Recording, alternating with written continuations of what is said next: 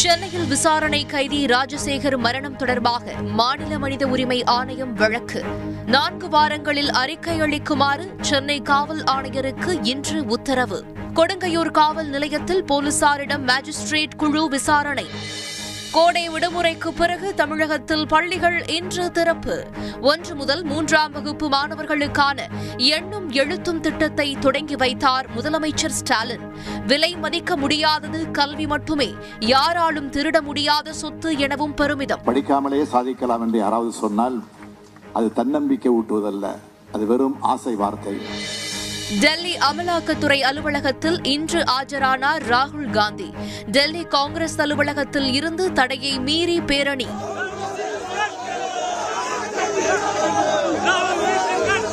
ராகுல் காந்தியுடன் பிரியங்கா காந்தி உள்ளிட்ட முக்கிய தலைவர்கள் பங்கேற்பு.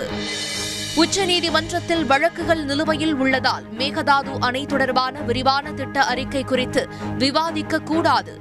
பிரதமர் மோடிக்கு முதலமைச்சர் ஸ்டாலின் இன்று கடிதம்.